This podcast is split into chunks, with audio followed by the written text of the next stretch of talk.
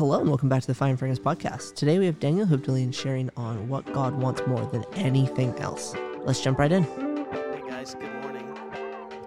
Um, great to be with you guys. Such an honor. I love the season that you have right now in your life. It's unique. It'll probably never happen happen again. It's this once in a lifetime season of consecration, season of intentional focus and pursuit of God.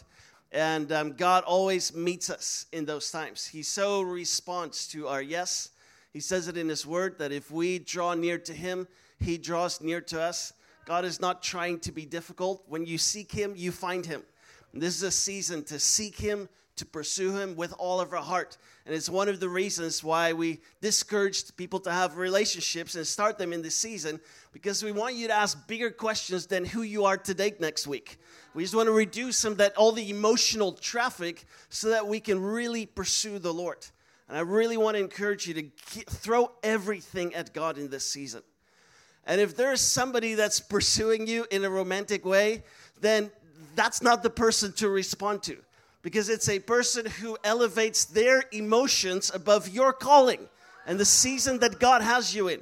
That's a horrible way to start a, start a relationship. You want somebody who fights for your call and for the season God has in your life. So, this is your season of consecration to go after God and lay hold of Him. And incredible stuff happens. We see it over and over and over again. It's amazing what God does in the heart of a young person who just says, Lord, take me. Have your way. Do whatever you want. God is a good God. Let Him do good stuff in your life in this season. All right, trust Him and just go for it. I know you guys are those kind of people. That's awesome. Um, are there any families? Do we, I know? I well, obviously I see a child there, and there was another one there. Do we have families doing DTS here? That is amazing. That is amazing. You guys are crazy, and we love it. You're in the right place. That is actually absolutely amazing. Bless you. I just want to honor you guys. Just to decide to do that, that is incredible. Any other married people? Couples? All right, awesome. Yes, great. That is great. What a great thing to do. And then, um, where are the internationals? All are non Americans. Lots of people. Okay, I would love to know where you're from. I know you're from Norway, but oh, uh, any others from Norway? Not so many Norwegians. All right, that's awesome. We had a guy from Norway last year who almost died on his outreach. And um, we ended up in a hospital in Mexico City, and I have to donate blood platelets to this guy. And anyway, so I, someone saved the Norwegian last year. You're welcome.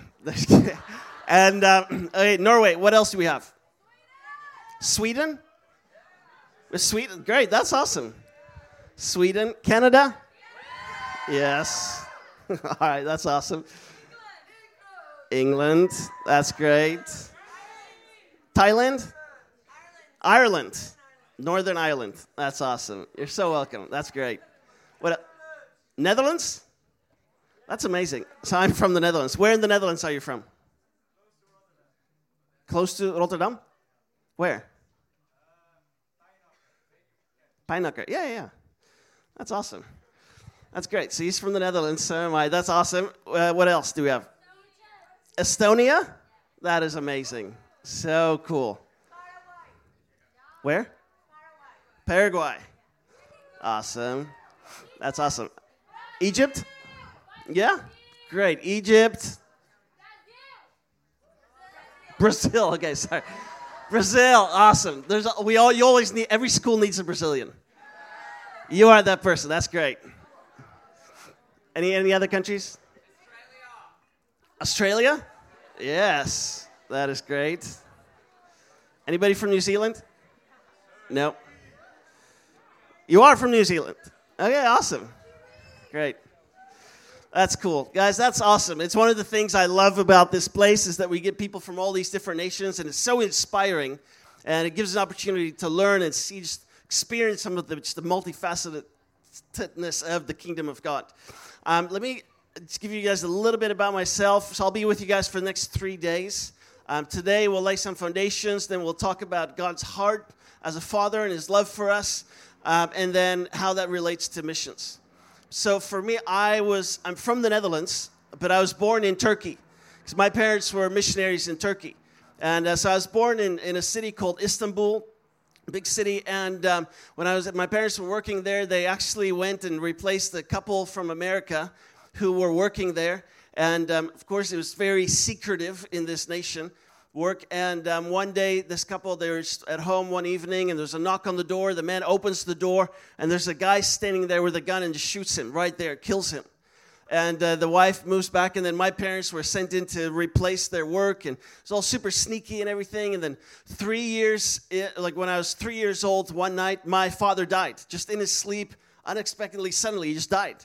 And um, we didn't, even, we don't even know the cause and he was buried there in Turkey. And then my mother moved back to the Netherlands, where she was from.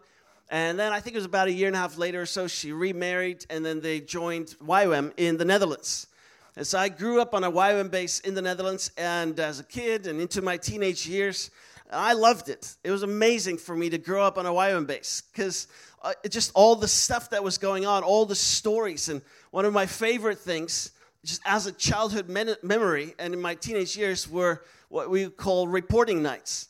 And it was the nights that when DTS outreach teams had come back and they would share all the Lord had done in the nations. And it was always spectacular. There were stories of healings, of demons cast out, of divine appointments, of danger and God's protection, and adventure, and long bus rides with live chicken on them, and strange foods, and always a diarrhea story because no outreach is complete without a diarrhea story. I still have a weak spot for those. And hearing all these stories, it just made me grow up with this awareness that God is moving in the nations and that when you go, God goes with you and good stuff happens. And so I loved growing up in that environment where God was moving, where stories of the nations were abundant, and, um, and so me and my friends, we grew up there. And every summer I'd go on mission trips as a teenager. And uh, one of those summers, I was in my late teens, I was on this mission trip, and um, my best friend was on that trip as well. And um, we were one day walking by this little creek. And as we were walking, we noticed these little frogs that would jump into the water. And him and I, we each caught one of those little frogs. And then, trying to be cool boys as we were, we went up to the girls and we'd put the frogs in our mouth, these live frogs, on the tip of our tongue, and we'd go up to the girls and you know, stick out our tongue and hope the frog would jump out or maybe just fall off our tongue. And we thought we were incredibly cool. And uh, then, then my friend, he takes this frog, puts it in his mouth, and he swallows it live. And I thought, that is so cool. Now I've got to do it. Boys 101. So I take my frog, I swallow it live. Then he starts laughing and he removes the frog from under his tongue. he never swallowed it. But he said, You did it, now I got to do it. And he swallowed it. The girls didn't believe it, so then each of us, we went back to the creek, we caught another frog, and then in front of the girls, uh, several of the, several of the girls of that team, we each took the frog, we put them in our mouth, and we swallowed it again. And one of those girls' name is Marlise, and she is my wife. Yeah. I think, I think that was the moment she thought, what a man. and, and we got married. I know you guys are incredibly consecrated and not thinking about any of those kind of things. But after your DTS, guys, just keep it in mind. Who knows? Who knows? we are all for relationships. After a DTS or during debrief, can they during debrief? During debrief, we want all of you guys to date and fall in love and get married. Absolutely. That'd be amazing, right? Be amazing. But not yet. So, anyway, so I met Marlise that summer. We got married. We were pretty young. We were 19 and 20 years old. And, and it was great. We, um, we got married and um, we did some like premarital counseling, and it was interesting because the first time I talked to Marlise, my wife, the first time we had like an actual conversation, she said um, she got real serious. All of a sudden, I said, Daniel, there's one thing you have to know about me. I was like, uh, you know, that could be either good or bad news. And she said, I am going to be a missionary in Africa. And if you are not willing to move there, this is going to go nowhere. I instantly felt called to Africa. I was like, Lord, send me. I will go with her. and um, no, it was actually the one thing we both had in common. But she was serious about it. I it was at my heart, and uh, but she was set. She's like, I am going to be a missionary in Africa. I'm moving there. And um, so, anyways, we, we got married. We did the premarital counseling. We met with this couple who were experts at doing marriage. And um, we talked about all these stuff. And then they brought up the subject of children. They said, Have you guys made a plan? Like, have you guys talked about how many kids and when and all of that stuff? And well, we had talked a little bit about it, but not really. It's not like we had a plan or anything. And um, they said, well, well, you should. Just make a plan and think it through and be on the same page. So we did. And uh, we decided, because we were so young, we, we got married when we were 19 and 20. We decided, let's just be married for a season. Five years is what we picked. And, uh, and then we'll go and start a family. I mean, it's not always completely in your hands, but you can make a plan, right? And so we did. And um, then, uh, so we, we got married, and it was amazing. We, we loved it. We started off our married life young, and we started this youth ministry in the Netherlands called Soul Survivor and um, it was it was great. We saw the Lord do amazing things, and at the same time, we always had this heart for Africa. So we had this huge map of the continent of Africa in our house on the wall. And every day we would see it and we would lay hands on it and we'd be like, Lord, send us in your time, like send us there. We were waiting for that release of the Lord to go and praying for the continent, praying for the nations. And um, then, and we had traveled there several times, but didn't quite feel the release of the Lord yet and um, until the Lord spoke to us. And uh, we moved to Kenya in East Africa. And at this point, we were, I think, 24, 25, somewhere there, uh, or maybe 23, 24. And um, so we moved to Kenya, East Africa. And we love Kenya. We love Africa. Just amazing.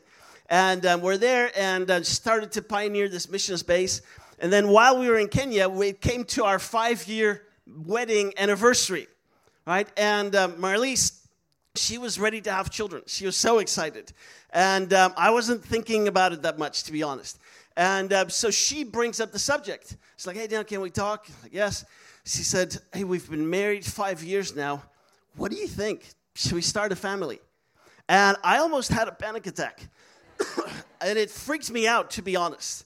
I thought, oh my gosh, Marlies, that, that's a big responsibility. Like, I don't want to mess up somebody else's life. Like, have a child, that's a big deal. And I said, I don't, I don't quite feel ready to be a father, to have kids. And, um, and we talked a little bit more about it, and she's like, No, you can't. I was like, I don't think I can. And then I thought, What, what, what if we get a son? And she's like, What do you mean? I said, Well, what if we get a son? And like every guy has like father issues. How do I know that I can be a good father? Like, what if emotionally I'm not able to relate to my son? What if I can't tell him I love him and, or, or express my feelings or any of that stuff? What if I just can't do it? And then all of a sudden, I just saw the whole scene happening. That Marlies would get pregnant, we'd get a boy, and then I wouldn't know how to love him well and be a father, and it would whatever. And then I thought he's gonna, just going to grow up so sad and broken and lonely, and then he's going to do his DTS and the Father Heart of God week. I told Marlies he's going to be the one crying the whole time and they're going to counsel him through all the trauma that I inflicted on him, and they're going to have to heal his heart for all that I did. I said, I can't do this. And Marlies is like, wow. and I said, I, I don't think I'm ready to be a dad. And Marlies realized I meant it. And she said, okay, then, then we'll wait. And I thought, thanks, that was, that was easy. I think somewhere I thought that bought me the next five years, but it didn't. One month later, Marlies comes back and she's like, Daniel, are you ready now? I said, no, like nothing's changed. I'm still the same guy. I don't think I could be a dad. I don't think I could do this. And then my wife, who's also the more spiritual and wise of the two of us, she said, Daniel, you may never feel ready to be a dad. And I said, yeah, I can see that. and uh, she said, why don't we pray and ask God if he thinks you're ready? And because he would know better. And then you can be confident. And, uh, and I thought about it for a little bit. And I thought, actually, that's a great idea. Because if he says I'm ready, he would know better. And then also, I thought, if I mess up later somewhat, I could maybe somewhat blame God or something. I thought, this is like a win win. And uh, so we pray. We're both the two of us. We didn't tell anybody. We just sat there in our bedroom on our side of our bed and we just prayed together, holding hands. And we're like, Lord, speak to us. Show us. If you think I'm ready to be a dad, would you speak to us? And we just kind of waited on the Lord for a little bit. We didn't hear anything or get anything. And so we just like, okay. We just kind of held it before the Lord and we're like, Lord, just show us, right? If you think I'm ready. And again, we didn't tell anybody this. We just went on with our lives. And just a couple weeks later, we're in Europe speaking at this youth conference. And while we're there, the host of the conference, he said, There's this couple from England. They want to meet with you and pray for you. And I had heard about this couple. It was this really elderly couple from England. And this man was apparently really prophetic and um, kind of lived this hidden life of prayer, very contemplative, kind of like a monk almost, like just really withdrawn, like deep life of prayer and godliness. And uh, he would sometimes travel around where the Lord would send him. He would prophesy over people. But and here's the crazy thing: the story is crazy, but it's honestly true. At times, when he would prophesy over people, supernaturally oil would appear on his hands. Now, I've been in some meetings where people were like, Look, I've got oil. And you're like, Is that oil or sweat? but with this guy, apparently, it would be dripping off his hands. So I had heard about him. I called the oily hands man. And Marlise and I, we had talked about the oily hands man. He was there. We didn't know him, we didn't meet him. So now the host of the conference, he's talking to Marlise and he said, This couple from England, they want to pray for you. And, and I was like, Marlise, the oily hands man, like, we should totally have him pray for us. And we're so excited. So we, they take us to some hospitality room in the back. And there, we, there they come and we meet with them. And I want to introduce myself. And the oily handsman, he says, I don't want to hear anything. I need a clean slate. I just want to only hear from the Lord. I was like, okay. I mean, that's kind of intense, but kind of cool. And uh, so they said, that we just want to pray for you. Like, okay. So all they knew was that we were missionaries in Africa. They didn't know anything about us. They knew our names. That's it. And um, so they're like, we just want to pray for you. And so I'm standing here, Marlise is next to me, and the wife was standing in front of me, and, and the oily henchman in front of Marlise. And um, then they start to pray, but the man says nothing. And um, later we found out he, he just waits on the Lord, and if the Lord doesn't give him anything, he doesn't say anything. And obviously, God was not giving him anything, he was just standing there quietly. And his wife was praying, but real slowly. And so the wife was like, Bless them, Lord. more, Lord. She's like, yes. Like, and after a while, I'm feeling nothing. I'm getting impatient. I'm just ready to move on with my life. And then all of a sudden, the husband, he says, Look, I've got something. And Marlise and I, we open our eyes, and he's, he's holding out his right hand. And guys, I am not lying, I kid you not. The middle three fingers of his hands were dripping with oil. It's like he had dipped it in a cup. And I looked at it and I just burst out laughing because in my brain that just didn't work. I just didn't get this.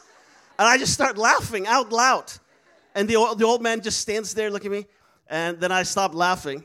And he said, I have a word of the Lord for you. And obviously he had our attention.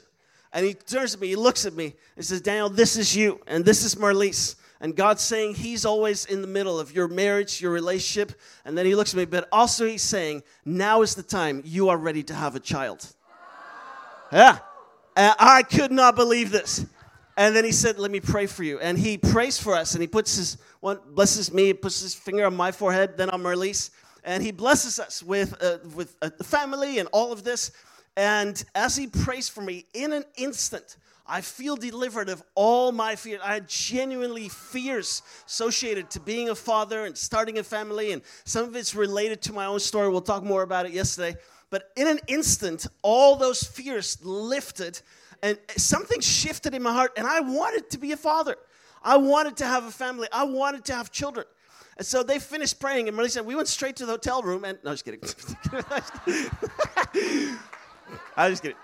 But Marlise was pregnant within a month.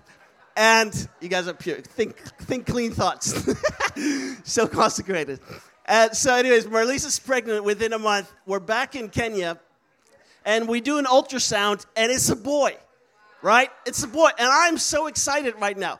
And I tell Marlise, Marlise, I love this boy. I like he's like in the stomach or whatever, but I like I feel so ready to have this child.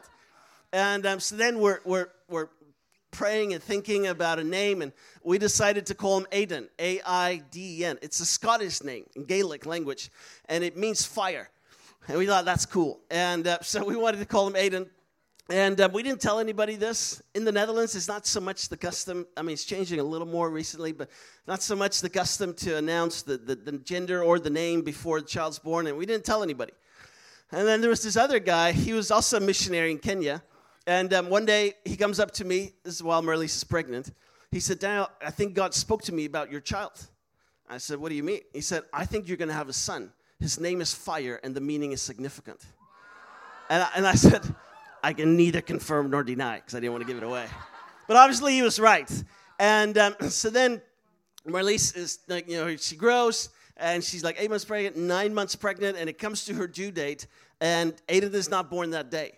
And um, then it's one day late, doesn't come, two to three days late, a week late, he doesn't come, two weeks late, he doesn't come. At this point, we're desperate. We're like, this kid needs to come. We're like, what do we do? We tried everything. Do we cast him out? Like, what do you do? Like, he's not coming out. He's two weeks late, and finally he's born. And I've got to give you a little backstory here. The um, apart from the Bible, the book that has probably impacted my life the most is just the simple old little book written by a man named Frank, Frank Bartleman. Frank Bartleman, and it's called Eyewitness Account of the Azusa Street Revival. And what the book is about is about this incredible move of God that began in the early 1900s. And it's now known as the Azusa Street Revival. And on April 9th, 1906, the fire of God fell in this little building on the Azusa Street in Los Angeles, and an incredible global revival broke out that began there when the fire of God hit that building on April 9th, 1906. And this man, Frank Bartleman, he was part of that revival. And the Lord really used him to birth, see it birthed in prayer. And, and he describes how God moved in incredible power. And it was just an amazing time with incredible manifestations of God's presence and power. And again, it spread from there all over the world. And people came and traveled to Los Angeles from all over the world to experience the revival.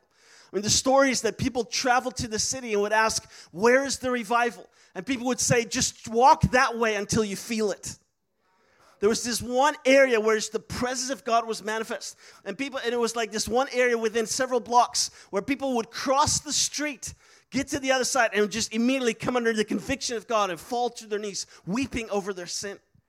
Happened several times that people called the firemen because this building was on fire, but it wasn't on fire. The Holy Spirit, like, manifested through flames on that building where they would gather.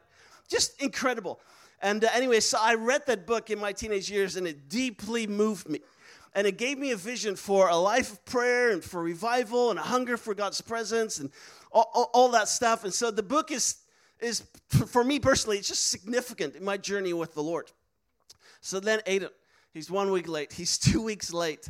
Finally, he is born. And the day he is born, his name means fire, right? The day he is born is April 9th, 2006, to the day the 100 year anniversary, the fire of God fell in Azusa. Is that crazy? Is that crazy? I'm only telling this to tell you guys. I mean, it's part of the introduction, I guess. But God can take any weak and broken area in our lives, and when we bring it to God, He can take it and He can write an amazing story. It's incredible what God can do with a broken heart if you give Him all the pieces. And so, again, don't hold back. Throw everything at God. Go and get him. Lay hold of him. Seek him with all you've got. You will never regret it. There's nobody that regrets and said, Man, I wish I could have just chilled out more. I wish I could have just, you know, held back a little from God. Nobody does that. Also, I've never had anybody say, come up to me, or I've never heard of anybody wish, gosh, I wish I could have dated. I wish I could have thought more about people of the other sex during my DTS. Nobody regrets pursuing God because He's always better than you think He is. He is absolutely incredible. God never disappoints. He's an amazing God. Anyway, so we were living in Kenya. We pioneered this mission space. We started church planting, unreached people group in northwest Kenya, the Turkana region, one of the poorest areas in East Africa. And um, over the years, we were there for eight years. They became a reached people group. And um, we were not the only ones working among them, but leading the charge. And, and it was amazing and seeing God transform um, a, a, region. And um, we started a bunch of children's homes and a rescue home for teenage girls who've been raped and gotten pregnant. And these girls were all 12, 13, 14 years old. Oldest was 14. And these are now single moms and they've, they're, they're pregnant and it's just crazy. And so we have this house where we disciple these girls and, and teach them to, I mean, walk with the Lord, but also be mothers to their children, and they still got to go to school and all that stuff. And um, we did um, the call, the precursor to the send. We did the stadium gathering in Kenya, Nairobi. And um, we did a lot of outreaches in schools and just all kinds of stuff, honestly. In Kenya, but then also up to Somalia and the Congo, all over East Africa, and we loved it. Again, we love Africa. And so much of the future of the church and the missions movement is really going to, we're going to see it coming out of Africa. We're going to see it coming out of Africa. God is doing incredible things on that continent. And it's just so exciting to, to witness and to see where this is going and to be a part of. Um, my guess will be that a bunch of you guys will be going to Africa on your outreach, and it's going to be amazing. So we were there in, in Kenya for eight years, and um, our, our, son Aiden was born, then our daughter Leona. Three kids, uh, Aiden and Leona were born there, and um, then while we were there, also we we had uh, dogs.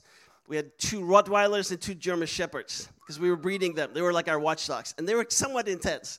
We needed a watchdog, and I thought, let me just go really, really get watchdogs. And so we got these dogs. We trained them, and they would attack on command. Thankfully, we never had to use it, but it was just amazing. It just felt cool.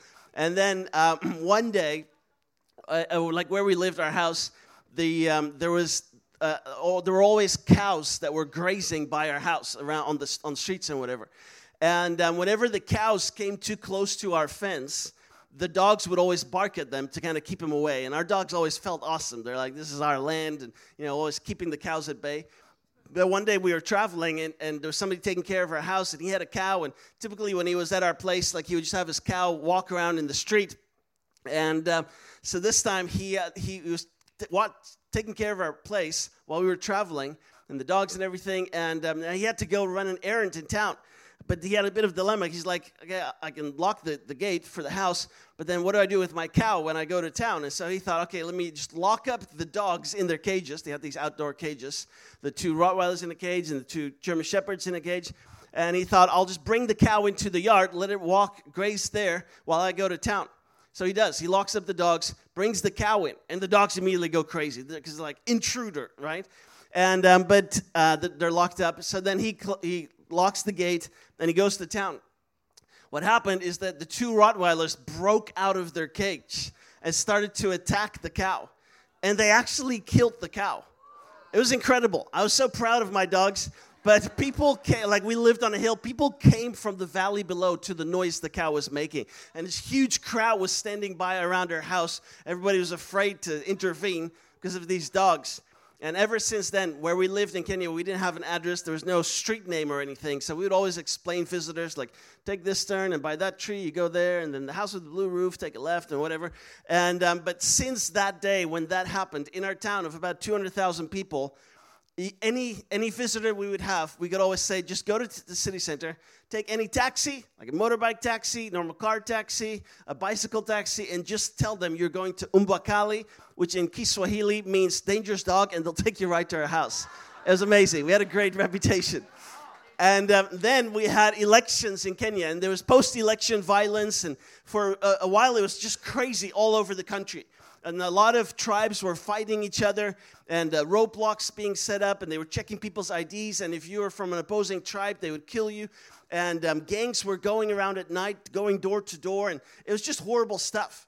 And in that time when that happened this, this one guy had just bought a dog from us this rottweiler. It was his watchdog and he lived in this city where his tribe was like the minority and it was kind of dangerous. And uh, so he wanted a good watchdog and then at night I mean, during the day he would have the dog locked up and then at night he would let the dog just kind of roam in their yard. And um, so, um, and then around his house, like around the yard, he would have like this a wall with a big gate, uh, with a gate with like two big doors that opened so a car could drive through. And then inside one of those gates was like a door that you could just step through. And in that door, there was an opening so that when you're on the outside, you stick your hand through and pull this latch that opens and closes the gate. And um, so at night, he would have the dog just walk around the yard to, for his protection. So one morning he wakes up and he's ready, gets ready to go to work, and he opens the door to his house, and the dog greets him all happy, and um, he wants to go over to his car and uh, to leave and go for his work, and he looks at the gate and he notices there's blood on the gate, like in the door under like the opening on the door, and he's he's kind of curious. He so he he walks up there and he looks and he sees two human fingers laying in the grass in front of the door. And he's like, oh my goodness, like what's going on? And he opens the gate and there's blood on the other side and there's some weapons like, like machetes and some clubs laying there. And he's like, oh my goodness, what happened? And so probably what happened, what was happening those days, was that a gang came to attack him and they tried, somebody tried to open the gate from outside and the dog bit off two fingers and they ran away. This guy was so, he was so thankful. He was so happy. He called us. He's like, you probably saved my family's life. Is that awesome? Yeah. So we had great dogs. And then um, one, uh, one time, we're traveling in, uh, or we found some, some people had, they had been hunting and they found this baby monkey that was detached from the mother and took the baby monkey and I, I we noticed these guys in town we gave them some money and i bought this little tiny baby monkey. And um, i thought my kids would love this and i loved it too. So we had this great awesome little baby monkey. And right at that time one of the, the i mean the female rottweiler had just given birth and was nursing the pups and i kid yes i kid you not the monkey drank from the mother dog is that crazy and um, the monkey and the dog became real friends. And so the, the, the, mother dog would just run around the yard with the monkey riding on, on her back. It was amazing. And then I was traveling in northwestern Kenya, and um, I was there, and some people they had found a dik-dik. I don't know if you know what a dik-dik is. A dik-dik is like a deer, but they're like miniature deers, and like with a real pointy nose. And um, they have them a lot in that region, and they had a, a baby dik-dik, and it was like a super tiny deer. I mean, maybe this high, like really cute. I thought my kids would love this. I would love this. And uh, so I smuggled the dik-dik on the airplane back home. Yeah, in my backpack. And um, I wouldn't do it on an international flight. It's too risky. But on a domestic flight, I brought it home, and it was amazing because you'd have the dik-dik running, and then the dog with the monkey on it, and otherwise it was just incredible. And my kids loved it. And um, also we had turtles and chameleons and all kinds of animals. Anyways, it was great life in Africa. It's just so fun. And um, so, anyways, we're there. We love our life in Kenya. And then all of a sudden, this we're in the Netherlands, and this real father in the faith in the Netherlands, he comes up to us and he said, "Now I've got a word for you in Marlies." And he said, "I feel like the Lord says He's going to shift your base back to the west, but that your work in Africa will continue, and that you'll serve Africa better from that place." And when he said that, we didn't actually really want to hear that because our dream was to stay in Africa. We wanted to be in Africa the rest of our lives. And uh, so we just kind of were like, yeah, thanks. And we just kind of shelved it and went on with our lives in Kenya. And then a year later, he contacts us. And he said, Dan Marlies, I feel this same word, but even stronger. God is saying to you, He's going to shift your base back to the west. Your work in Africa will continue, and you'll serve Africa better from that place. And when he said it this time, it just shook us. I mean, we felt the Lord had spoken to us and we couldn't ignore it. And so it opened our hearts and it led us into this season of transition. And we ended up moving to Kansas City because it's one of the most exciting places in the world to live. No, not really, but it was okay. It was great. Amazing barbecue. And uh, so, anyways, we ended up moving, long story short, to Kansas City and uh, joined the International House of Prayer where we, um, with, with our friends, started leading this mission school called Acts. And, um, and it, it, was amazing. And we were there for a number of years in Kansas City. Our youngest, our David, was born there. So we got three kids our oldest, Aiden, our daughter, Leona, and then our youngest son, David. And um, he was born in Kansas City. And so I was born in the Middle East, my wife in Europe, the oldest two in Africa, the youngest in North America. And who knows where the next one's going to come from. And we have a dog from Minnesota. Anyways, Minnesota. And uh, so, anyways, in Kansas City, we're part of the leadership team there at IHOP and training young intercessory missionaries. And, uh, and it was an amazing season. It's just an incredible place. And um, at the same time, we're like, Lord, you spoke to us about Africa. We know there's this call to missions. And here we are in this room with no windows, praying for the nations, praying for God to send laborers. And we're like, send us. Like, we want to go. And, um, and we're there, and we would lead prayer meetings for God to send missionaries. And people that were on our team, they would move to Indonesia, to Iraq, I mean, to all over the world. And we were stuck in that prayer room. And it was, at times it felt so frustrating. At the same time, we knew this is where the Lord had us, kind of on lockdown for a season, just to go deep in prayer and in the Word. And, and it was a great season. At the same time, we we're always like, Lord, send us. And anyways, after a season, the Lord started speaking to us again, and it led into this new transition. And we ended up moving here to Kona. Back with YWAM, our roots is where we grew up. It's where I met my wife. We got married on the YWAM base, right, in the Netherlands. And um, we, we moved here, and we've been here for a few years now, and we're just so grateful to be here. This place is amazing, this mission space. And um, we just, it's just such an honor to be a part of this and to even just get to hang with young people like you guys. And I love that my kids see people like you. You guys are their examples. You guys are the cool kids, right? And they look at you guys and they see a group of young people that are going after God. And, and I know it's not all perfect and it's fine. Neither is the next guy. But you, there's something in your heart. You want to do this thing right. You want to go after God. You know there's something more. And I love that my kids see it. Young people on fire, young people pursuing God, and they constantly see young people move to the ends of the world. We're constantly planting new bases. I mean, that's what we do, right? This is a mission space. We train and send missionaries. That's what we do. This is missions organization. We train and send missionaries. The end goal is not the training, it's the sending. We train to send missionaries. And so that's what we're constantly doing. This hope, if we are not sending missionaries to the lost, the last, and the least, then this whole place doesn't make sense anymore. Because all of this is for the sending to the nations. And um, so we, we love being in the midst of all of that. And, and, and there's many people that have sat before you in these very same seats. And they now speak in Arabic. They now speak in Farsi. They now speak in Kiswahili because they are not here. They are over there in these nations and they're serving, seeking to make the name of Jesus great in these nations. These people are our heroes. And, and you won't see most of them because they're not here. They're there, right? And many of you guys also, I believe, from this school will also go. And it's super exciting to me. Anyways, you don't have to worry about that too much now. Just go after God. And one day you're like, what am I doing in Pakistan? God, what happened? God will get you. God will get you. and um, so, anyways, so we, we live here. My wife and I are three kids. And um, one thing I love is scuba diving. I'm a dive instructor. I love scuba diving. It's just so fun. Got to do something that keeps me sane in the craziness of our lives. I just love to get underwater and just chill with sharks. I'm like a shark specialty instructor. And so train people to dive with sharks, and I just love it. There's one spot here, the Honokohau Harbor, where we frequently see tiger sharks. They're like the great white sharks of the, of the tropics. And they're just amazing. There's this one shark, the most famous one, it's called Laverne. There's a place, a bar, I think, that's called after Laverne. And um, it's like a 16 foot, like five meter long tiger shark. And it frequents there. And it's just amazing when you're underwater and this giant shark comes by. They're just so beautiful and powerful. And it's a bit of an adrenaline rush because, you know, if they, I mean, they could easily take a bite and rip you apart, but they don't, right? They don't, not for the most part. And it's just exciting to see just the beauty underwater and creation and all of that. Anyways, great to be with you guys. We, um, we, can we take the break now? Is that too early? Is that too early? All right.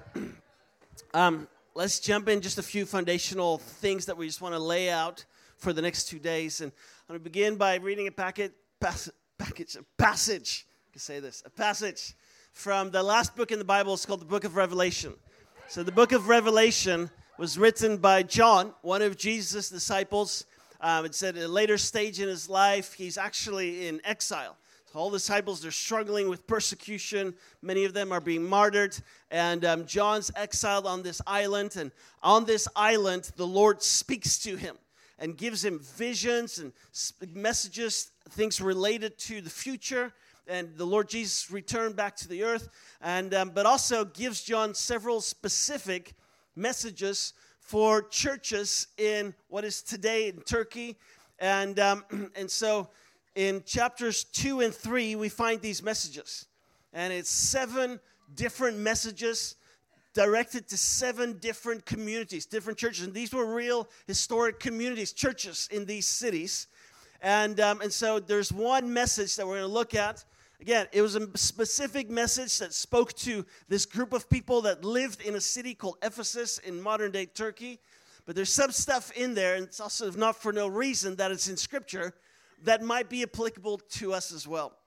And um, so I'm going to read to you guys in, in, Revelation chapter 2, this first message. And it's, a, again, it's a message from the Lord Jesus. He gives it to John to pass on to the church in Ephesus. And this is what he says to these guys. I'll start from verse 2. This is Jesus speaking. He says, I know your works, your labor, your patience, and that you cannot bear those who are evil, and that you've te- sorry, and that you've tested those who say they are apostles and are not. And you found them liars, and you've persevered and have patience and have labored for my name's sake and have not become weary. Nevertheless, I have this against you, that you've left your first love. Remember, therefore, from where you have fallen. Repent and do the first works, or else I will come to you quickly and remove your lampstand from its place, unless you repent. But this you have, that you hate the deeds of the Nicolaitans, which I also hate. Then he ends with this He says, He who has an ear, let him hear what the Spirit says to the churches. To him who overcomes, I will give to eat from the tree of life, which is in the midst of the paradise of God. So, a message from God to the church in Ephesus. And um, he says to these guys, this is how he begins. He says, Guys, I know you, your works. And, and, and it's more than just I know about you. He's like, I fully know you. All you do, but all your intentions, all your thoughts. He's like, You are completely known by me. Nothing is hidden. I understand you and I see you. I know you. And he says I see your works. He says, and then he starts to honor them because these guys were suffering persecution, but they were not quitting on God. They were persevering through the hardship of persecution, and he honors them. And then he says that they were doing many good works. And these guys, they were. They were a very active bunch. Uh, we don't know all that they did, but they were not just passively sitting at home, they were serving the Lord. And who knows all that they did. And so Jesus honors them for all their good works, for their perseverance through hardship, and that they were sticking together. And he says then that they were um, honoring God's works because some apostles had come, they were false apostles. And they had come and they were teaching a different gospel. They were not preaching the truth. And these guys were in Ephesus, they were listening to these false teachers, and they're like, no, this is not what Jesus taught us. This is not true according to Scripture. And they rejected these, these false apostles. And Jesus, thank you. Thank you for standing up for truth. Thank you for guarding the truth of the gospel. And again, he honors them for it. And this church, it had a great reputation. They were leaders among the churches there in that region. Again, suffering through persecution, but persevering, doing great things, and staying true to the word of God. And um, but then Jesus says this. Nevertheless, he said, "There's one thing I have against you." And I remember reading this once and thinking, "Gosh, I wish Jesus could say that to me." There's only one problem in my life. The, problem here is that the one thing they were missing was actually the most important thing. He said, "You have lost your first love." What he's saying, you don't love me the way you did at first. And then he says, Look at the height from which you've fallen and come back to that place of first love, that place of passion for me, that, that spiritual excitement in your heart over who I am. He said, Guys, there was a day, look back, there was a time that you were on fire. You were in love with me. There was a hunger, there was a desire to know me, to spend time with me. And he said, And you've lost it and you're still doing all the stuff. But I look at your heart, and the fire that was there has grown dim. You've lost that first love, that initial falling in love with me. And so he says, Look at the height from which you've fallen. You were in a great place, but now you're not. And this is not a side issue to God. This is the main issue, right? Because what is the first and greatest commandment? To love, exactly. The greatest commandment in Scripture is that we love God, all of our hearts, all our mind, our soul, strength, with all we've got, basically. It's what He wants from us more than anything else, is simply that we love Him. Simply that we love Him. And so these guys, they, they lost some of that. And your first love, it doesn't just all of a sudden disappear. It doesn't just fall off you. It's not like you're walking down the street and all of a sudden you're like, gosh, where did my first love go? It doesn't just fall off you. We lose our first love by the lifestyle that we develop and the choices that we make. It's the choices you make and the lifestyle that you develop that can cause the fire in your heart to grow stronger or to grow weaker. And so when Jesus tells these people to repent, what he's saying is that by making the right choices and developing the right lifestyle, you can come back to that place of first love. You can come back to that place where your heart is burning for Jesus. And that's what he wants for each one of us. That's what you were made for. Christianity is not just this system of rules, it's a love affair. It's a relationship with a real person. And that's what God wants for you. That's what you were created for to live with a heart in love and on fire for Jesus. And so, this passage here, I, I, love it, and also it makes me nervous because it tells me that it's possible for a church community to be real active, to do all the good things, to be, you know, to, and to, to be faithful to Scripture, and to persevere through even persecution, and yet to lose their first love. And what's possible for a church is possible for an individual. It's possible for you and for me to have this outward appearance of being this great Christian. So active, right? Always showing up at church, reading a, pas- a chapter in the Bible every day, maybe, supporting a child in Africa or whatever, going to camps, doing a DTS and yet to have lost your first love. And then God would say to you the very same thing. He would say, Look at the height from which you've fallen. There was a time that you were in love with me. And it wasn't about performance or trying to look good or having a reputation. You're just hungry for me. You wanted nearness, you wanted that real heart connect. That's what God created you for. He created you for Himself to have a relationship with Him, deep friendship, that heart connect with Him, real reality. You want to never just settle for just a mere outward appearance of Christianity. You were created to live with a heart on fire, with a heart in love, with a hunger for His presence. So God would say the same thing for, to us He would say, I want you to repent, make the right choices, develop the right lifestyle, come back to that place of first love. Again, it's not a side issue to God. This is the main issue. It's what He wants more than anything else is that we love Him.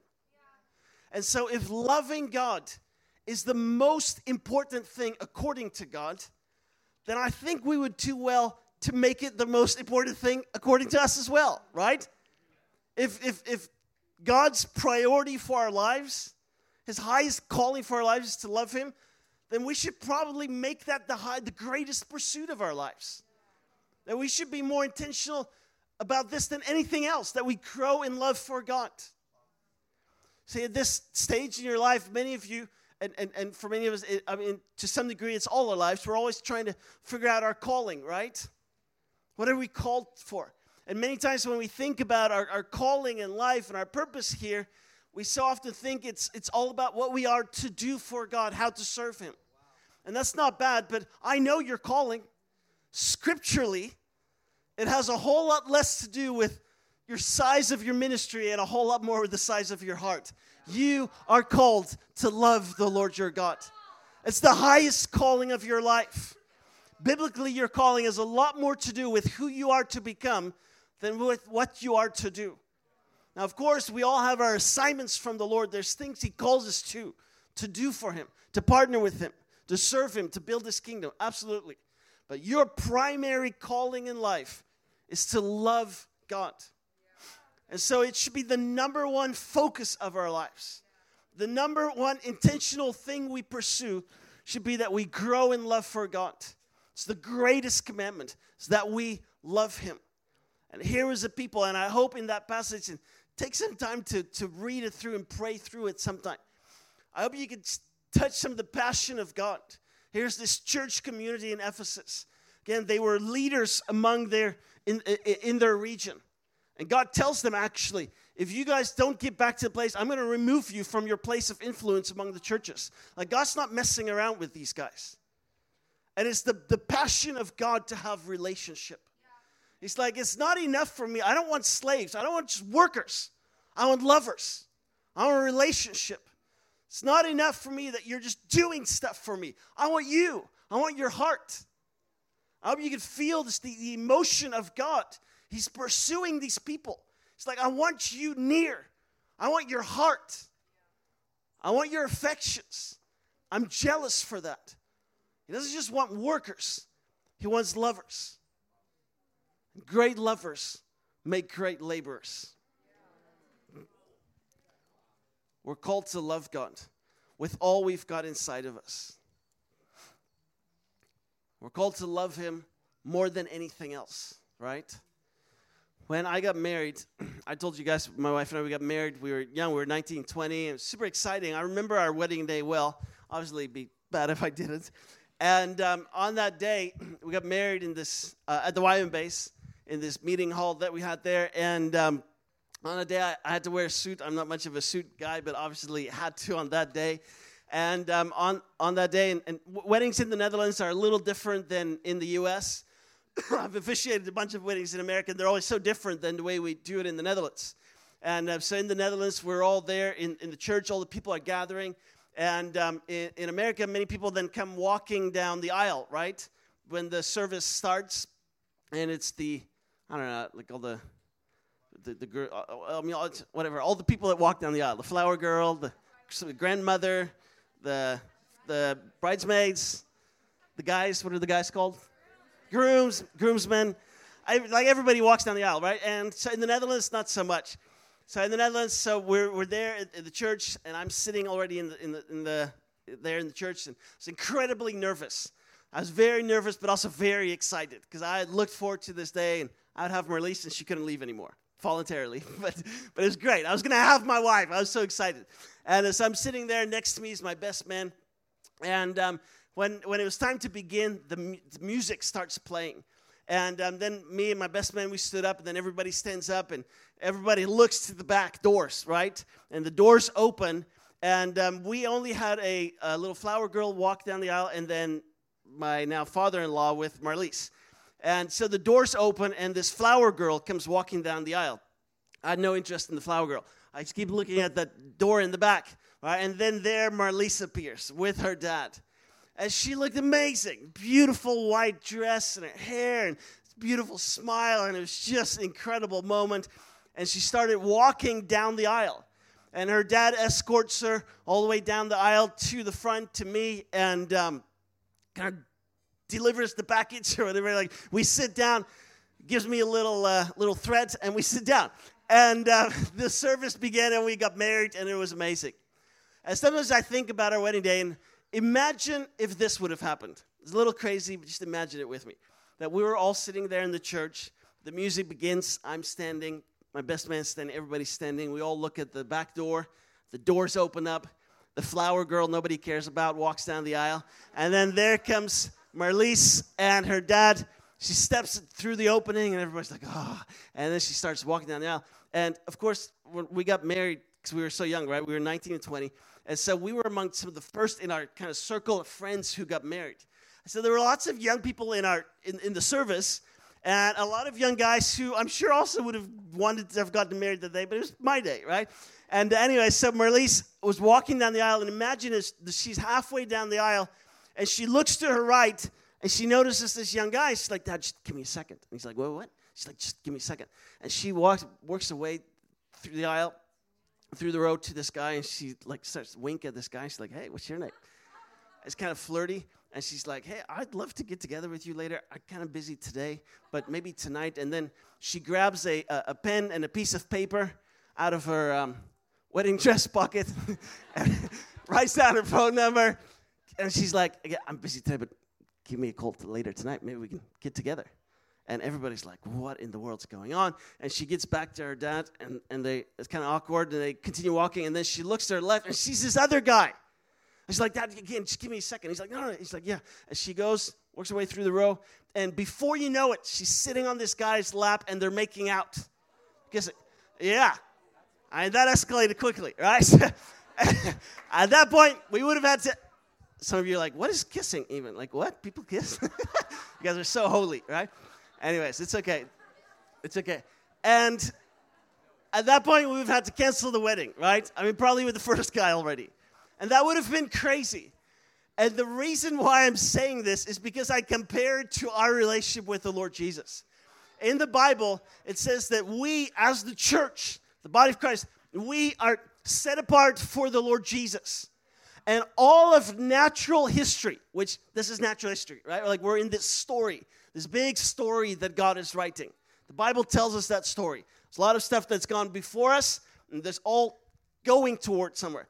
The climax of whole of natural history, where all this ends, is actually a wedding.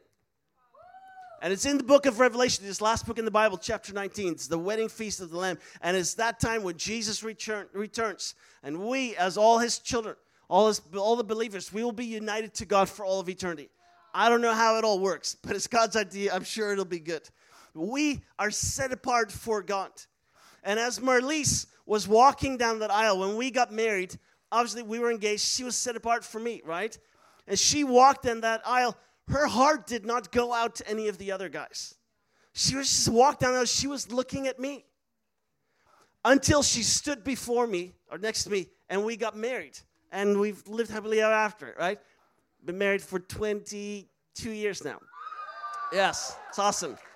It's, it is awesome when if if Marlise when she walked down that aisle, I compared to again, I compared to our relationship with Jesus. All of us one day will come face to face with Jesus. Is this for me? Thank you. That's awesome. All of us one day will come face to face with the Lord Jesus. And right now, as we walk through the aisle of life, as this poetic as it's going to get this week, as we walk through the aisle of life, we all know there's so many things in life that are trying to draw our attention, that are fighting, that are competing for the affection of our hearts. But the Bible tells us that we are to, in Hebrews chapter 12, walk through life with our eyes fixed on Jesus. Just as Marlise walked through that aisle, her eyes fixed on me, her heart didn't go out to any of the other guys. It was set apart for me.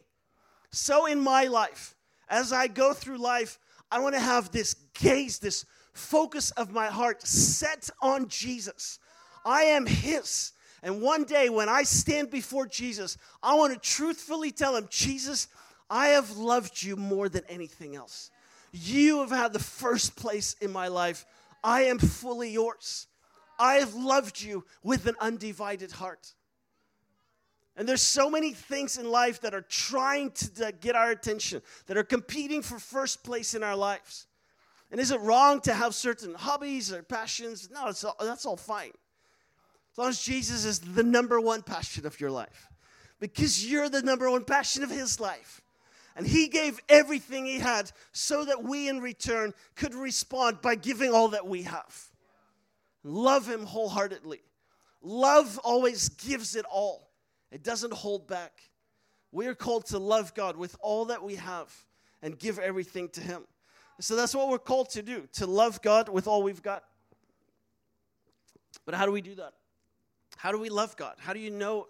How do you actually know if you love God? If I would ask you right now, do you love God? You know you'd have to say yes, right? Because we're supposed to. But can you truthfully say that you love God? And how do you know if you love God? And how, how much do you love God? Like, can you measure that? Like, how do you know if it's real? I was wondering about myself one day. I was this was I was in my teenage years, long time ago. I'm old, and so I'm one day I'm in church, and uh, every Sunday my parents would always make us go, and I was in church, and it was during the worship time, and we're singing the song, and I can't remember the song, but there was some of the there's the phrase of Jesus, I love you in the song. And as I'm singing it, all of a sudden I had this like weird moment of like self awareness. It's like I was hearing myself sing or whatever and I'm realizing I'm singing Jesus, I love you, but I, I thought, I don't know if that's actually true. And I'd heard this guy, Leonard Ravenhill, he once said, God could condemn the whole church to hell for the lies they sing on Sunday mornings. And I, yeah. And I thought, I don't want to give God one more reason to even consider that. and so I stopped singing that because I thought, I don't know if I can actually truthfully say that I love God. So I thought I should probably not sing it then. And um, so, but I'm kind of disturbed by it. And after church, I'm walking home and, and, I, and I'm thinking about this. Gosh, do I love God? And I was raised in a Christian home. I knew I was supposed to love God. I knew that was the, like the point, but I didn't know if it was real. I was like, how do you know if it's real? How do you know if you really love God? I was like, I, it's not like I've ever seen him literally, like physically, or like, how, how do I measure? How do I know? And it really disturbed me because I thought I'm supposed to love, but I don't know if I do. And um, the whole day, it kept coming back to me. I mean, not all the time, but it kept during the day, it, it would come back to me. And I was so disturbed by it. And um, then that evening, I went to bed, which I do most evenings in my life, and also this night. And um, it was my habit to always just kind of read a chapter in the Bible. And so this night, I'm, I'm laying in my bed, and I felt a little more spiritual that night. I thought, I'm going to read the whole story of the crucifixion. I'm going to read a few chapters, quite spiritual. And uh, I thought I'm going to read the whole story of the crucifixion, like from the moment Jesus was arrested to the moment he rose again. And I'm laying there in my bed, I'm just on my stomach, Bible on my pillow, and I knew the story, right? Like I'd heard the story of the crucifixion and how he rose again and everything. But as I'm reading through it, somehow it, it moves me in a, in a fresh way. And, and, and how all Jesus' friends abandoned him, how he suffered physically, and, and, and how he did that for me. I realized, gosh, he, he found me worth dying for, right? Like it's, he loved me to the point of death. And it started to move me that Jesus did this, and and I'm starting to cry. I'm tearing up a little bit. And um, then, as I'm, I'm sitting, I'm reading through this, all of a sudden, this may sound a little weird, but it's so real to me. It was like Jesus stepped into the room. And it was like he stood right next to my bed. Not that I could physically see him, but I was like, whoa, I knew that I knew God is with me right now. He's here. I feel his presence. And then he spoke to me. Very simply said, Daniel, I love you. That's all he said to me. Daniel, I love you, but it couldn't have been more profound. And when he said those words, Daniel, I love you, it pierced my heart. Like it hit me in such a deep place. It moved me, it shook me so deeply. And I mean, I was already kind of crying a little bit. Now I'm really crying. And I'm like, what in the world? This is incredible. Like, God is here with me. He loves me. Jesus who died, and he's here in the room with me. I, and I and, and as I'm crying, I'm like really starting to cry. And then after he said that, it was like waves of warmth and love. It's like they washed over me. I just felt so loved by Jesus. And, and it felt so personal and real to me, right? Because we can know in our mind that God loves us, but when it hits our heart, it's different. Like, I mean, we, we, we can all technically reason, yeah, God loves me because John 3, verse 16, for God so loved the world, gave his only son, I guess I'm part of the world, he loves me. Yes, he loves the whole world, but how does he feel about you personally?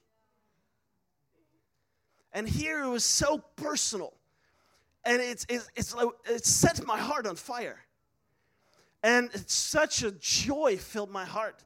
And so it became this weird like mix of emotions.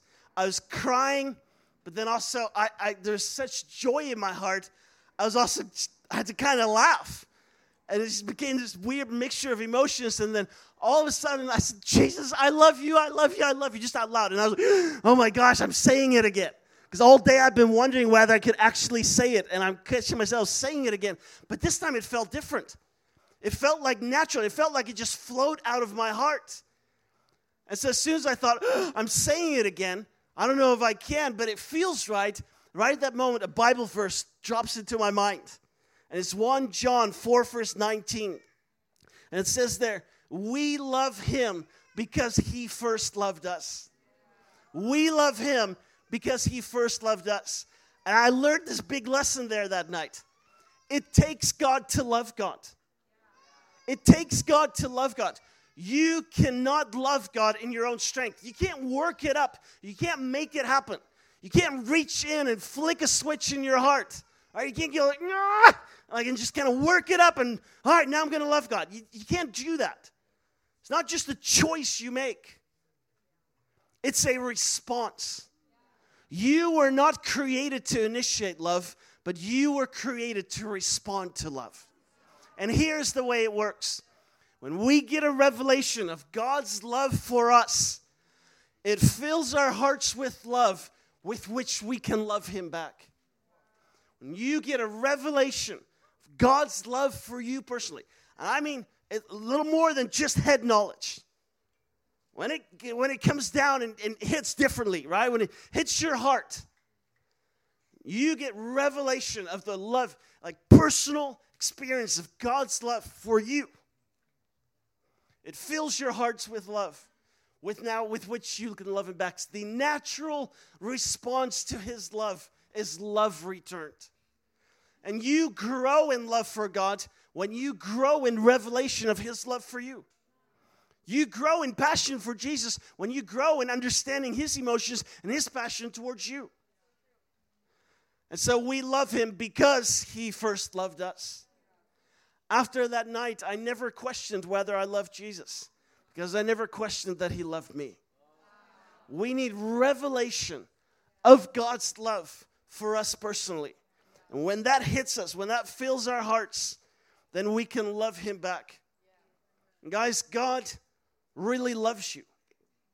He does. He likes you too. His love is unconditionally. It's unconditional. I don't know how he did it, but he put something in each one of you that makes him look at you again and again and again. He's drawn to you.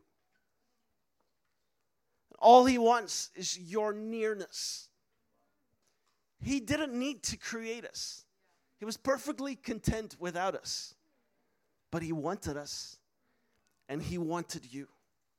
You are not a mistake. Yeah, they're accidental parents. There's no such thing as an accidental child. God wanted you here.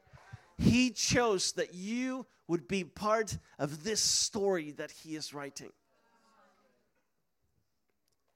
And Jesus died for you. He loved you to the point of death. He found you worth dying for. There's nothing like this love. There's nothing that satisfies as this love. It's what all of us were created for. All of us were born with an emptiness that can only be filled by the love of God. Only God will satisfy. Nothing else will do it. Oh, guys, I think that's my wife right there. That's Marlise. She's the one. She's the one.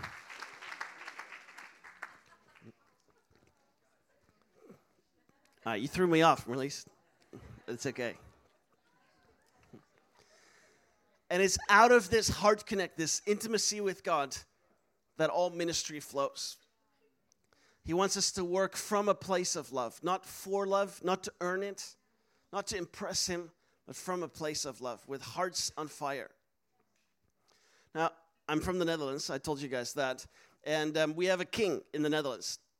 And I, I don't know him, but I know a few things about him, right? I know his name, I know that he was, I have to actually look at my notes on that, that he was born April 27, 1967. That's when the king was of the Netherlands born. I know he represents officially the kingdom of the Netherlands. I know he loves skiing. He's a pilot. I know his wife is from Argentina. I know he's got three daughters. I know things about him, but I don't know him. If I met him, somebody would have to connect us to introduce me. I don't have a relationship with him. And it can be the same with God. You can know stuff about him without actually knowing him. And you never want to settle for just knowing mere facts about God. You want real heart connect with God. John, in his later life, he says this, and it's like his life conclusion.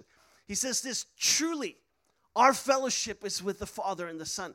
I, that's like my life vision. At the end of my life, I want to gather, I want to, like when I'm old, I'm already old, but like when I'm really old and I'm about to check out of life, I'm going to gather all my kids and their husbands and wives and uh, one husband, hopefully, because I have one daughter, the husband and wives, and, and, and their children and their children, however far back it goes. And they can bring all their pet dogs, no cats, I hate cats. But they can bring all their dogs and everybody, and we'll all gather in my house. And at the end of my life, this will be my conclusion. This is what I want to tell them. And I'll want to look them in the eyes and say, guys, truly, our fellowship is with God Himself. This thing is really, really real we have genuine heart connection with God. I love God, and He loves me. Again, Christianity is not this system of rules, it's a love affair. It's a real relationship with a real person, and that's what we were created for. The theologian J.I. Packer, he said, A little knowledge of God is worth more than a great deal of knowledge about Him. God doesn't want to be that familiar stranger. He wants you to truly know Him. He wants to be known by you. I want to know God. In Revelations chapter 3, verse 20, it says this. And he's this is one of those messages to church communities. And he says this in Revelation 3:20. He said, "Behold, I stand at the door and I knock. If anyone hears my voice and opens the door, I will come into him and dine with him and he with me." Now, this verse is often used in the context of evangelism, right? And sometimes it gets a little pathetic. It's like, oh, poor little Jesus. He's outside at the door of your heart knocking, and it's cold out there. Maybe just be nice and let him in. Poor old Jesus. And maybe it's okay to use it that way, I don't know. But this verse was written to Christians, it wasn't written to unbelievers. This is Jesus saying to Christians, I'm at the door of your heart. I'm knocking on your heart. Let me in. I want fellowship with you. Don't keep me at a distance. And if you fully open your heart, I will come in, I will fellowship with you. And he says this to all of them. He says, If anyone hears my voice, anyone opens the heart and responds to me, I will come in. And he says that to you guys. He is knocking at the door of your heart. You're hearing your DTS, and he's knocking. He's asking, Open the door, open it wider, open it all the way. Don't hold back at all. Let me in. Let me in. I will fellowship with you. I will come. I'm right there. He's knocking at the door of your heart because he wants nearness, he wants to come close. In uh, Matthew 13, verse 44, Jesus telling this parable. And he says this He said, Again, the kingdom of heaven is like treasure hidden in a field, which a man found and hid. And for joy over it, he goes and he sells all that he has and he buys that field. I love this story. I can just imagine a guy maybe just kind of plowing away on his field. All of a sudden, he bumps into something. He's like, wonder what's this, and he digs up this treasure. Is my microphone good? Uh, you guys hear me? Okay, sounds off. All right, good. I'm great. Good. Glad you guys hear me. He finds this treasure. And he's so excited. He looks around. Nobody saw him. He puts it back in the ground. Then it says he goes, he sells all that he has over joy of the treasure. So he, uh, it's pretty radical so that he can buy the land and have the treasure. And so he's, because he's so excited. So he sells his house or whatever he had, his bed, his mug, his favorite mug, his teddy bear that his mommy gave him when he left the house, like everything he's got. He sells everything so that he can scrape enough money together to buy that field so that he can have the treasure. Right? He radically sells, gets rid of everything just to have the treasure. And it's a picture of our relationship with Jesus. Guys, there is such a treasure in Jesus and in knowing Him. And it says, I love this about the passage. When he finds a treasure, he hides it. And it says, and for joy over the treasure, he goes and sells everything he has. There was such a joy found in the treasure that enabled him to sell everything. Guys, there is such a joy, such a fulfillment such just an incredible satisfaction in knowing and experiencing Jesus Christ. When you experience that joy, it empowers you to give up everything else because everything pales in comparison. Everything pales in comparison. And you were created for that. C.S. Lewis, he said, We were all created with this emptiness inside, like a hole inside that can only be filled by the love of God. Nothing else will satisfy us. And if we've not personally experienced this love of God, then you're left empty. Right, there's, there's this hole that's left. You're left hungry. And guys, you know this. When you're hungry, you'll eat bad things. and some of you, you've eaten bad things. Desperately searching for love, but looking in all the wrong places and it will never satisfy. Why do we sin? Because it feels good, right? Otherwise, we wouldn't sin initially, but it doesn't satisfy. Feels good for the moment, but it's always a letdown. Only the love of God satisfies. Only the love of God satisfies. And so, in walking this Christian life, it's not so much just about saying no to sin, it's laying hold of the satisfaction of the knowledge and richness of God and His love for you personally. Battle against sin was won 2,000 years ago. Our battle is not as much against sin as it is a battle of remaining satisfied in God. Because sin is simply what we do when we're not satisfied in God. Sin is simply what you do when you're not satisfied in God. So find your fulfillment in God. Throw everything at Him. And it'll be so worth it. So we were created to love God, right? That's our primary calling. Your calling is to love Him with all that you've got, with all your heart, soul, mind, and strength. God just being thorough. He's like, I want everything. love me with all you've got. And we can only do that when we've received His love. You can't work it up in your own strength. You can't do it in your own strength. But when we receive the love of God, it fills us with love with which we can love Him back. Now we love Him. And then what happens is it helps us to love ourselves, to see ourselves in a different way. Because God is the ultimate authority. You are not what you do, you are not what you have, you are not what people say about you. You are what God says about you right? And so when you listen to God and what He says about you, how He feels about you, you'll start seeing yourself from His perspective. And so it helps you with that identity piece. And then the next thing that happens is that you become a more loving person. You will start other loving other people well. And also, that's what God wants. He's the first commandment is that we love the Lord our God. And the second, that we love our neighbors as ourselves. For many of us, that's exactly the problem. We hate ourselves and we hate our neighbors. But He wants us to love our neighbors as we love ourselves in a healthy way. I want to encourage you guys to love each other, to fight for each other in this season. And your staff, you guys have an amazing leadership team here in this school. And they they're praying for you. They're fighting for you, and life's hard enough. Like we need friends and people that will fight for us and stand with us. And in this season, it's awesome. You're not alone. You've got people that can fight for you and help you and will celebrate your victories and your breakthroughs. I want to encourage you guys to be intentional to love each other. And now it's all still new, right? And first week, everything is awesome for the most part, and then things change. and the roommate gets annoying, and he snores, or smells, or doesn't clean up after himself, or whatever it is. And you have to choose to love each other. You know, you can love anybody. You can. I there was a time the Lord was speaking to me about it. I was, it was in my teenage years, again, a long time ago, because I'm old. But I went on this mission trip, and it was we went to Spain with a group of about 30 teenagers, and it was this YWAM mission trip, and it was super fun. A lot of my friends were on that trip, and then also a bunch of people I didn't know, and we it was like this five week trip, and um, it was great. We saw the Lord move. We did evangelism. Saw people get saved and healed. It's really neat stuff. And um, it's just a fun adventure. We're in this other country and all of that.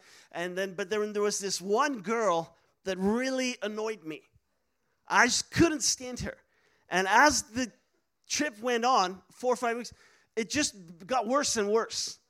So I'm a few weeks into this trip, and I'm just so annoyed by this girl, and I don't know what to do.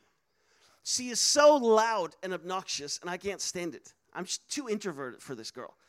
And she's always loud, always talking, and she was always making these jokes, like super silly jokes. I didn't think they were funny at all, but she thought they were funny. And then she would laugh so loud. And, and I was young, but I already learned it's not cool when you tell a joke and you're the one laughing the loudest. And so I thought, this girl's not cool. And then it was also the way she laughed. It always reminded me of a certain animal. She it was like she's like this. She sounded like a pig, and and it, it just it bugged me. And so it just went on and on and on. Every time, in the most I thought inappropriate times, she would make those jokes, and you'd hear just like this. And after a while, I just couldn't stand it anymore. And uh, so one day, I go to one of the staff in, on our team, and I said, "Hey, can I talk to you?" And he's like, "Sure." I said, "I have a problem." He's like, "Sure." And so he's like, "Come outside." And so we, uh, me and this guy, we go outside and we sit on the curb by the road. And he said, "What's the problem?" I said, "This girl's the problem." And he's like, "Oh, tell me." And so I tell him. I plead my case. I said, Have you heard her laugh? And her jokes, and I said, She just won't stop and just goes on and on and this and this and she like laughs loud She like sounds like a pig and, and just never quiet and blah blah and i'm just telling him everything how terrible she is. And he's listening and um, and then he's like hmm let me think what can we do? And i thought yeah what can we do? And i, I thought he had options right? I mean he could send her home silence fast I, that would maybe work Re- rebuke public rebuke or something or whatever I felt like he had options. So he's thinking for a little bit. I'm just eager to hear what, you know, how he, what he's going to do. And he said, I've got an idea. So I'm like, I'm leaning in. What are we going to do about her? And he said, This is what I think you should do. He said, Why don't you every day start praying for this girl and ask God how he sees that girl and how he feels about her? And I thought that's weak leadership. Uh, that's weak leadership. I said, I'm not the problem. She's the problem, right? Like, I don't. I thought that was weak leadership. I didn't tell him. I couldn't tell him that. And what am I going to say? No, I'm not going to pray for her. so I was like, okay, I'll pray. But I was, I was a little discouraged. I, I thought that was not dealing with the problem. And um, but I said, yes, sure, I'll do it. I'll pray for him. And he said, great. Then let's check in in a few days and see what's ha- what happens. I'm like, sure. So that night I go to bed, like I do almost every night of my life. And um, so it, we're all staying in this church there in Spain. And all the guys, we slept in the, main auditorium.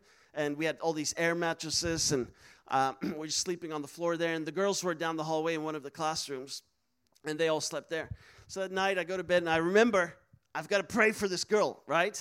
And so I'm praying. And I don't remember exactly the words I used but the spirit of it was God break in and fix this girl, right? I'm like calling on God's name, show us your power, do a miracle, change this girl.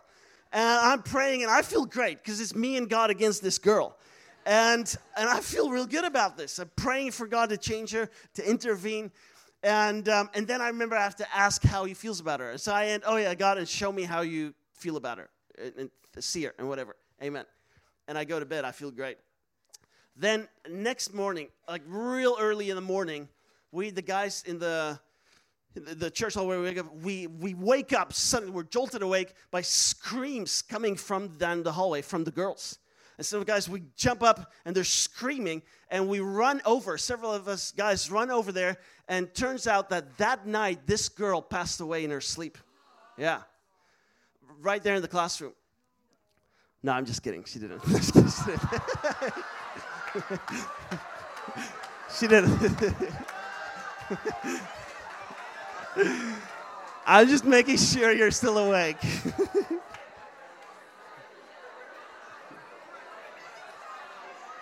she didn't die. she didn't die. All right, she's still alive. That's not what happened. and I know this is so basic, but you know what happened. I started praying for her every night, and God actually answered my prayer because she was not the problem. I was the problem. I was the problem. And God actually did show me how He sees her, how He feels her. And I realized, gosh, God loves this girl. He loves this girl. And when I started seeing her through God's eyes, it did something in my heart, and I started to love this girl. And believe it or not, by the end of this trip, we became great friends. And even her jokes became funny to me. And we would laugh together. She'd be like, and I would just kind of laugh normally, and we would just laugh together. And we became dear friends, and her name is Marlies, and we married. No, no. no, also not true. That's not true. that's also, that's not true. okay. Okay, easy. That's not true. Her name is not Merlish. It's another girl. Anyways, all that experience, as basic as it was, it did teach me something that God loves people and we can love everybody. And so if your roommate just annoys the heck out of you, or maybe your staff is difficult to your personality, or whatever it is. Oh, are we okay? Oh, there's a gecko? it's fine. I don't care. Oh, you can't concentrate on me? That's okay. I learned. Thanks. He's still there. I learned that it, it doesn't matter who they are, you can love them if you choose to do so. You have to choose to love them. And if somebody greatly annoys you, it probably has a bit more to do with you than with that person. And so love each other, choose to love one another. Right? I many times if somebody really annoys me, I actually have great faith. Gosh, I can actually turn all these emotions around and love that person. Love each other. Fight for one another and for your breakthrough. Amen? All right, let's stand and we're going to pray.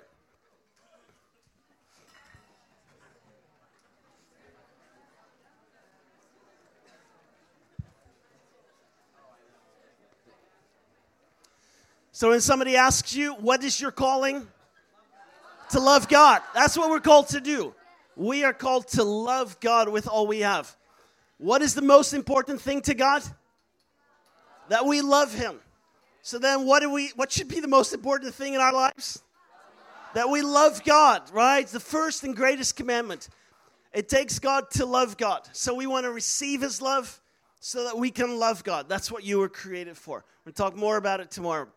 But today, in our hearts, I would love for us to have a moment where we resolve, put a resolve in our hearts, and say, Lord, I want to love you in my life. I want to be determined. I want the, the, the primary pursuit of my life to be love.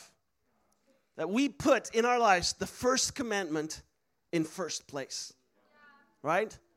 We want to be people that put the first commandment in first place, just as Jesus wanted.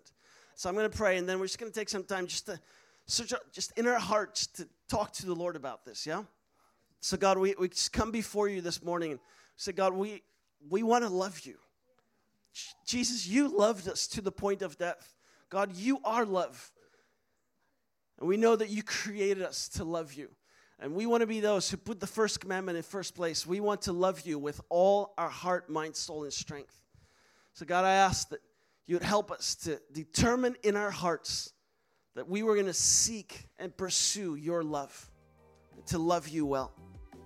Just take some time, just to, in your own language, just talk to the Lord a little bit about this. Whatever is in your heart to say to the Lord right now. Thank you so much for listening. If you want to know more about DTS and Fire and Fragrance, you can check out our website at ywamkona.com or reach out to us on our social media platforms. For more on identity and the Father's love, stay right here on the Fire and Fragrance podcast.